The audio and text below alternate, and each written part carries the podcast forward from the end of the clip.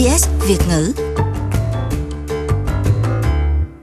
Trong năm qua, số visa cho di dân về vùng quê đã gia tăng khoảng 3.500 cái.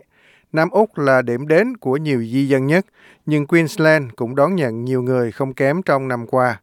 Người đứng đầu Ủy ban Di dân của Thượng viện là Thượng nghị sĩ đảng tự do Julian Leeser cho biết tại sao đang có cuộc điều trần về chương trình di dân nông thôn.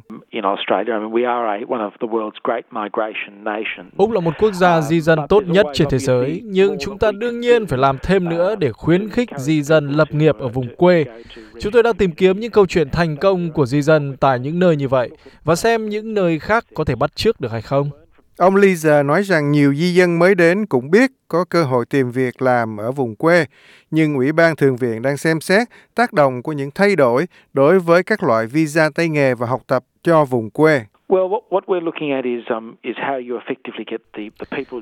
Chúng tôi tìm hiểu cách thu hút người làm những công việc chúng ta đang cần. Một trong những thay đổi chính phủ đưa ra là nới lỏng visa du lịch nhưng cho phép làm việc để khuyến khích du khách về vùng quê vì họ có thể ở lại Úc thêm một năm. Nói chung là chúng ta cần thu hút người cho khoảng 60.000 việc làm ở vùng quê trên khắp nước Úc. Kể từ tháng 11, chính phủ bắt đầu áp dụng hai loại visa tay nghề ưu tiên cho nông thôn và chủ nhân được quyền bảo lãnh nhân công. Từ cuối năm 2022, những ai chứng minh được rằng họ đã sống và làm việc tại vùng quê có thể nộp đơn xin thường trú.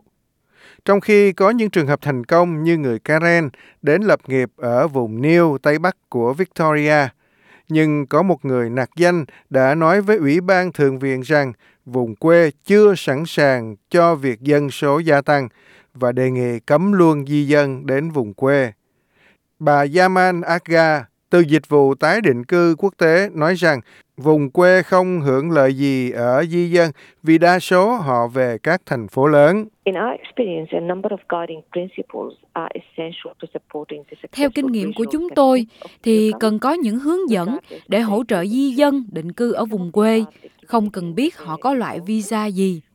Một trong những sự hướng dẫn đó là giúp di dân tham gia vào các hoạt động trong cộng đồng, nhưng phải căn cứ trên ý nguyện của cộng đồng và bản thân các di dân. Bà Aka nói rằng cảm giác mình thuộc về một nơi nào đó là quan trọng, nhưng chương trình di dân vùng quê cần được cập nhật.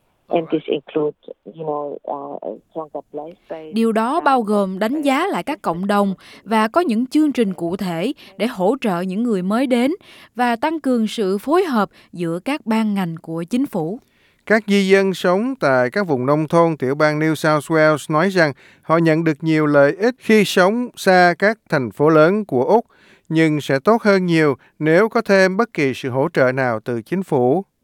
Lấy ví dụ Armidale, ở phía bắc của tiểu bang New South Wales, tự hào là một trong những thành phố đa văn hóa nhất của Úc. Ông Peter Bailey, ủy viên Hội đồng thành phố Armidale và là giám đốc Quỹ điều hành phát triển khu vực, nói rằng thị trấn quê nhà của ông là nơi hội tụ của hơn 70 dân tộc khác nhau. Chúng tôi có khoảng 75 ngôn ngữ khác nhau được nói ở đây. Chúng tôi có một nhà thờ Hồi giáo ở đây từ năm 1950. Tôi đã tham dự ngày hòa hợp ở nhà thờ này sau khi xảy ra vụ thảm sát ở Christchurch và có 300 người ở đó hỗ trợ cộng đồng Hồi giáo tại đây.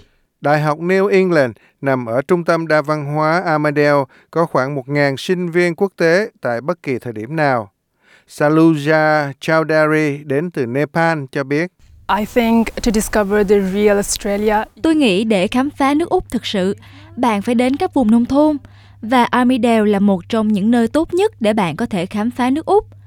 Tôi nghĩ Úc nổi tiếng với hệ thực vật và động vật và ở Armidale bạn có thể khám phá rất nhiều hệ thực vật và động vật như vậy, giống như là chuột túi và vẻ đẹp thiên nhiên tươi xanh.